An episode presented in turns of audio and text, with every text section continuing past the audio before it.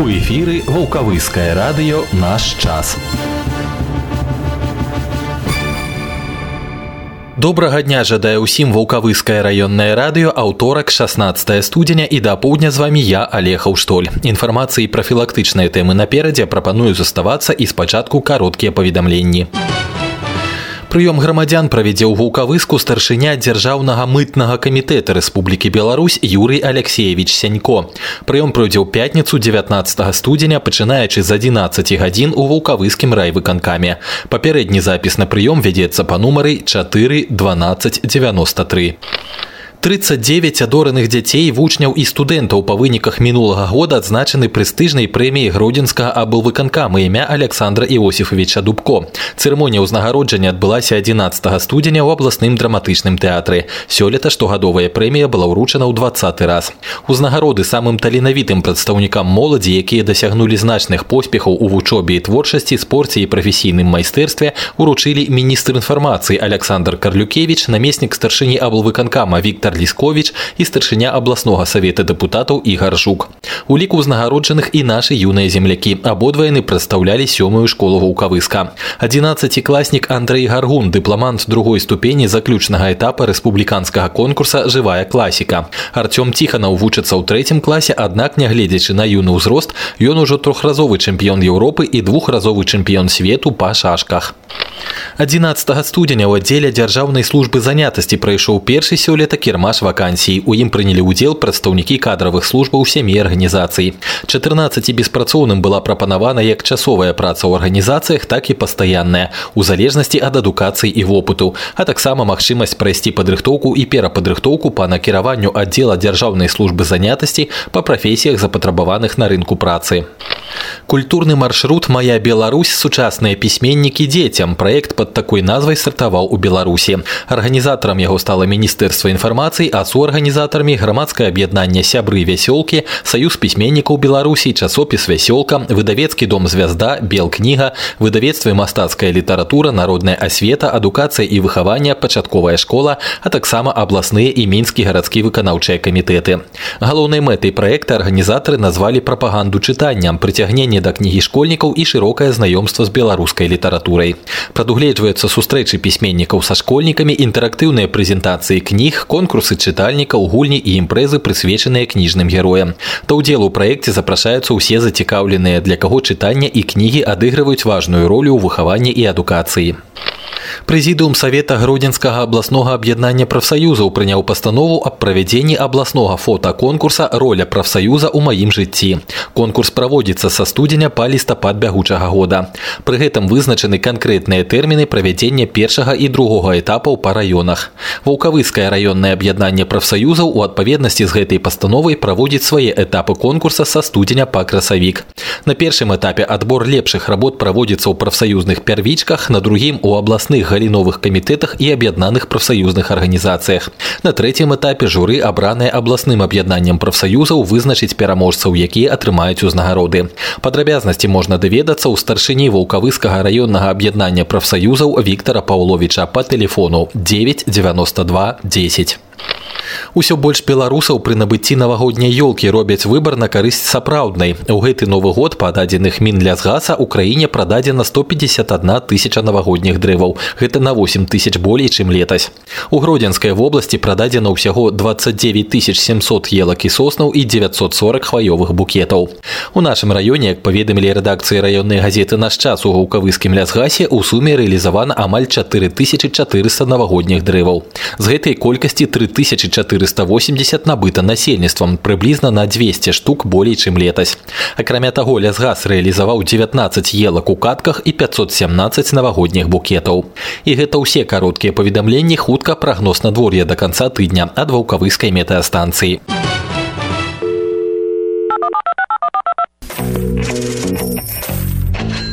Ваша рэклама ў нашым эфіры. Кантактны телефон 4 36 17. Хвілінка пра надвор'е. Будзе снег, аднак не выключана і адліга. Такія планы на тыдзень падрабязнасці хутка, а пакуль пра тэмпературныя рэкорды сутак 16 студзеня ў ваўкавыску. Самым цёплым гэты дзень быў у 1990 годзе плюс 9,3, а самая марозная раніца адзначана ў 1985 мінус 25,2. Сёння да канца дня па гродзенскай вобласці захаваецца воблачнае з праясненнямі надвор'е без істотных ападкаў. Асобныя ўчасткі дарог слізкія. Вецер паўднёва-ўсходні ўсходняй 6-11 з парывамі да 15-20 метраў за секунду, а на тэрмометрах да канца дня ад 3 да 8 градусаў са знакам мінус. Заўтра пераважна воблачна часам снег уначы і раніцай у многіх раёнах мяцеліца асобныя ўчасткі дарог слізкія ветер паўднёвай чвэрці 6-11 уначы і раніцай на большай частцы тэрыторыі парывы да 15-20 у дзень да 14 метраў за секунду тэмпература бліжэйшай ноччу ад 5 до 10 марозу заўтра ў дзень мінус 4 плюс 1 у чацвер воблачна з праясненнямі ў асобных раёнах кароткачасовы снег дарогі слізкія. Вецер паўднёва-заходні 4-9 у дзень парывы да 14 метраў за секунду, начная тэмпература ад 2 да 7 марозу, у дзень у чацвер мінус 4 плюс 1 градус. Згодна папярэдняму прагнозу ў пятніцу на большай частцы вобласці пройдзе снег, мокры снег, месцамі мяцеліца, асобныя ўчасткі дарог слізкія. Уначы 1-6 марозу у дзень у пятніцу мінус 3 3 плюс 2. У суботу ўначы і раніцай на большай частцы вобласці ў дзень у асобных раёнах кароткачасовы снег, асобныя ўчасткі дарог слізкія. Тэмпература ўначы ад 0 до 5 марозу у дзень у суботу мінус 4 плюс 1. І ў нядзелю ў асобных раёнах магчымы кароткачасовы снег, асобныя ўчасткі дарог застануцца слізкімі, начная тэмпература мінус 3,8 у дзень у нядзелю чакаецца ад 0 до 5 градусаў марозу. Добрый день, это Волковыцкое районное радио. Доброго Сейчас дня. пятница, это Волковыцкое районное радио. Как обычно, мы проводим... Доброго дня всем. А день сегодня... Здравствуйте, это Волковыцкое районное радио. Добрый день, радио, радио наш час. Наш час. Старонкі прафілактыкі на чарзе і пра санкцыі за незаконную нарыхтоўку дроваў нагадае нам старшы інспектор гукавыскай межраённай інспекцыі аховы жывёльнага і расліннага свету Игорь Лукша. Отопительный сезон в самом разгаре, и не все любители печного очага по незнанию или за банального желания погреться подешевле берут в руки топор и направляются в лес, не осознавая, какой урон наносят окружающей среде. Для таких людей все может оказаться не так хорошо, как в стихах Некрасова. Именно для таких людей все ГПЛХО осуществляют э, программу реализации дров населению.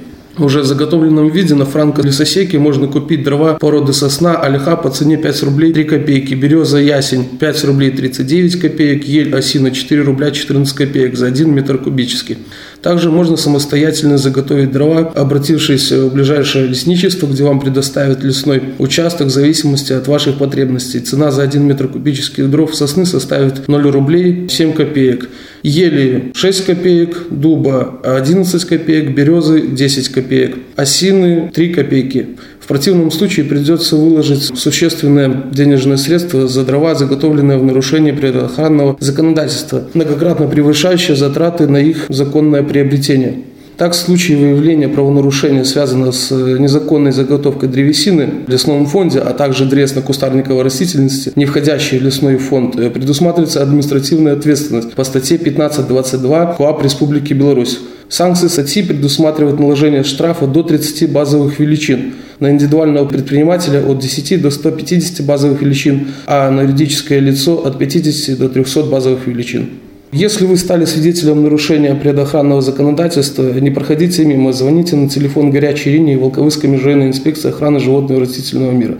Наш телефон 8015 12 25 30, либо 25 11 2. Зараз тэма пра электрабяспеку, чым пагражае выкарыстанне ў доме залішняй колькасці трайнікоў і падаўжальнікаў, расказвае інспектор вулкавыскага межраённага отделения филиала «Энергонагляд» Людмила Гриневич. В наше время количество разнообразия бытовой техники в квартирах с каждым днем все увеличивается, а количество розеток остается тем же. Большинство людей, живущих в старых квартирах с двумя-тремя розетками на комнату, приходится как-то выкручиваться и использовать для подключения различных электроприборов тройники и удлинители – Тут главное не перестараться, так как непродуманное использование удлинителей очень опасно для нас и для наших квартир. Почему так опасно применять тройники и удлинители? Во-первых, это небезопасно с точки зрения возможного поражения электрическим током. Нередко встречаются удлинители, проложенные по трубам отопления водопровода, что чревато появлением напряжения на этих трубах в случае плохой или поврежденной изоляции удлинителей. Большую опасность представляет использование удлинителей в ванных комнатах. Провод удлинителя подвержен постоянным физическим воздействиям, скручиванию. Особенно опасны в этом плане самодельные удлинители и переноски. Потом, это просто некрасиво. Удлинители портят вид помещений, неудобны, постоянно спутываются и валяются под ногами. Самое главное, использование тройников и удлинителей может привести к пожару в квартире.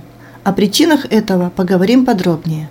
Бывают случаи, когда в удлинитель включается одновременно холодильник, микроволновая печь, телевизор, мультиварка и еще утюг с пылесосом. В результате мы имеем сильно перегруженную электропроводку, серьезно испорченной высокой температурой и опасной в плане возгорания изоляции. Вы скажете, что при токовой перегрузке должен срабатывать автоматический выключатель. Да, должен, только ведь не всегда он реально срабатывает. Какие могут быть причины этого? Самый тяжелый случай – это неправильно выбранный автомат. Знаете, как часто бывает? Что-то автомат стал постоянно отключаться, и знакомый добрый электрик заменяет 10-амперный автомат на 16-амперный. А еще бывают варианты и на 25-амперные. Это, чтобы автомат не отключался как минимум в ближайшие несколько десятков лет. Второй причиной несрабатывания автомата при явной перегрузке может быть качество самого автомата. Даже среди продукции известных брендов Siemens, Legrand иногда попадаются бракованные экземпляры. Среди других производителей процент автоматических выключателей с временем срабатывания, не соответствующим паспортным данным, намного больше. Третий вариант – автомат мог быть исправен на момент установки в электрощитке, но в результате регулярных срабатываний сильно пострадал, и надежность его срабатывания в случае токовой перегрузки стала непредсказуемой. Четвертый вариант – самый опасный и редко с кем принимаемый во внимание. Даже наличие правильно выбранного, качественного и исправного автоматического выключателя не гарантирует того, что ваш перегруженный с помощью удлинителя кабель не сгорит раньше, чем автомат отключится. Перегрев изоляции кабеля приводит сначала к ухудшению изолирующих свойств и уменьшению срока службы, а затем и к разрушению изоляции. Вывод. Удлинители и тройники используйте в квартире только в самых необходимых случаях. По возможности старайтесь обходиться без них. При ремонте модернизируйте электропроводку и увеличьте количество розеток в квартире, разместив их в местах установки электроприборов. Помните, неконтролируемое использование тройников и удлинителей в домах со старой электропроводкой – это прямая дорога к пожару. І завершым тэмай медыцынскай сёння яна боль з галіны псіхалогіі. Якую псіхалагічную дапамогу могуць аказаць бацькі свайму дзіцяці у той час, калі яно захварэла, працягвае тэму ўрач-псіхіятр дзіцячай паліклінікі Вольга Апанович. Хотелось бы обратить внимание такой проблеме, как помочь ребенку, когда он заболел. Детские болезни – это то, к чему никак нельзя привыкнуть, чего хочется избежать любыми средствами, но то, что все равно нас настигает. С психологической точки зрения ребенок, который заболел, во многом отличается от здорового. У него меняется настроение, он может стать подавленным, раздражительным, плаксивым, либо тревожным, беспокойным. Иногда появляются и упорствуют мысли о тяжести заболевания, о невозможности излечения или, напротив, о его незначительности и несерьезности. Вспомним, что ребенок – существо на редкость эмоциональное. В связи с тем у детей масса психосоматических реакций. И от того, что думает ребенок о своей болезни, как он к ней относится, в большей степени и зависит течение заболевания и прогноз выздоровления. Надо помнить, что в период болезни у детей нарушается поведение. Они перестают играть, утрачивается непосредственность общения со взрослыми детьми. Они могут тяготиться теми ограничениями, которые на них налагает болезнь. В период заболевания нарушается нормальный рост и развитие ребенка. Он может терять ранее приобретенные навыки и умения.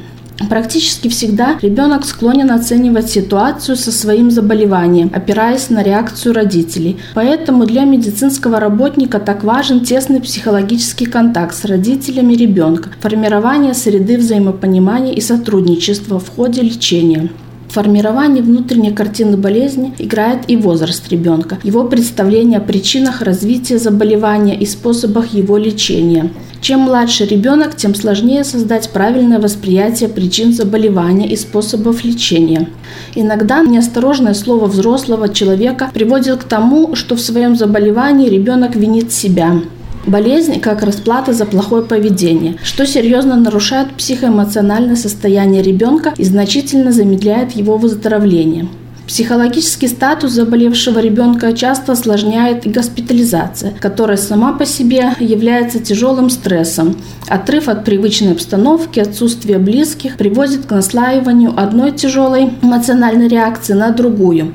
Если прибавить к этому отсутствие у ребенка четких представлений о причинах его состояния и возможных методах лечения, пребывания в стационаре, и вы поймете, почему у некоторых детей при выписке из больницы отмечаются нарушения поведения, сна и питания. Поэтому следует подготовить ребенка по возможности, объяснить ему необходимость госпитализации, а при наличии операции рассеять страх перед ней. Ребенок может бояться многого – больницы, инъекции, наркоза, врачей, медсестер. Необходимо отметить некоторые обстоятельства, помогающие ребенку хорошо перенести операцию хороший контакт с врачами и сестрами, отношение к операции как к вмешательству, поправляющему здоровье и облегчающему развитие в будущем, готовность к контакту в коллективной деятельности с другими детьми, сосредоточение внимания до операции на игрушках и играх, умение в играх выразить свое активное отношение к предстоящей опасности. Первое, что нужно родителям, это найти душевное спокойствие, примириться с ситуацией. Заболел, что ж, будем лечиться и будем надеяться, что скоро поправимся. Болезнь ребенка – это всегда испытание для родителей. Переживания, бессонные ночи, напряжение от того, что нужно вовремя дать лекарства. И уж тем более, если дети болеют часто и подолгу. Но все-таки нужно постараться нервничать в меру и взять себя в руки. Ребенку во время болезни очень важна поддержка родителей, которая заключается не только в своевременной выдаче лекарств. Иногда ребенку становится легче только от того, что мама или папа посидят с ним рядом и погладят по голове. Может быть, можно как-то особенно порадовать его маленьким подарком, приятным сюрпризом, конечно, соблюдая меру. В любом случае, с болеющим ребенком нужно быть рядом. Тем более дети не всегда могут высказать и объяснить свои жалобы. Родитель, который рядом быстрее и четче поймет, лучше или хуже становится ребенку от лечения. Конечно, внимание нужно ребенку не только тогда, когда он нездоров. Иначе у него может выстроиться логическая цепочка. Болезнь – это забота родителей. есть риск, что он станет болеть чаще, на подсознательном уровне, психологически настраивая себя на болезнь. Во время болезни ребенка не стоит забывать, что родитель может настоять в тех случаях, где это необходимо. С другой стороны, нельзя все время давить на ребенка.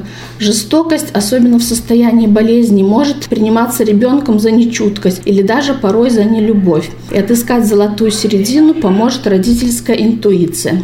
Если родители, у которых дети больны неизлечимыми заболеваниями, например, диабет, болезнь сердца, они постоянно находятся в ситуации, когда ребенок болеет, без надежды, что он поправится и с постоянным страхом, что ему станет хуже. Главная задача родителей – помогать всеми имеющими средствами. Надо понять и принять, что с этим ваш малыш – особенный случай, и дальше готовить его к самостоятельной жизни, к тому, что он сможет участвовать в разных детских мероприятиях, учиться в школе, посещать кружки и секции. Все переживания родителей должны оставаться при них. До маленького человечка нужно только доносить то, что хотя у него есть особенности со здоровьем, но он самый обычный ребенок. Нужно его учить жить с этими особенностями. Когда ребенок болеет, среди прочих интересных занятий можно предложить поиграть в игру «Две стороны одной медали». Ведущий называет отрицательное событие и просит детей оценить его сначала с отрицательной, а потом с положительной стороны. Например, я целый месяц пролежала в больнице. Минусы тут на лицо. Отстала в учебе, чувствовала себя некомфортно. Но можно найти и плюсы. Научилась понимать людей, у которых что-то болит, и сочувствовать им. Меня навещали одноклассники, значит, помнят и не забывают. Приобрела много новых подружек такие игры полезно играть и родителям. Каждый из нас волен проанализировать, что дала минувшая болезнь, дополнительные ссоры и убитое время или новые интересы, полезные свершения и открытые таланты. В заключение хочется отметить, что дети обычно не ищут ответов на вопрос, почему я болею. Им нужны наша любовь, наше внимание, наша поддержка, осознание, насколько они нам дороги Когда ребенок видит со стороны родителей любовь и ласку в большей степени, чем в обычной жизни, это во многом компенсирует ему ту боль, которую приходится переносить. Радио, Радио І гэта ўсё на сёння на вулкавыскім раённым радыё з вами быў я Алег Аўштоль вярнуся ў гэты ж час у чацвер да сустрэчы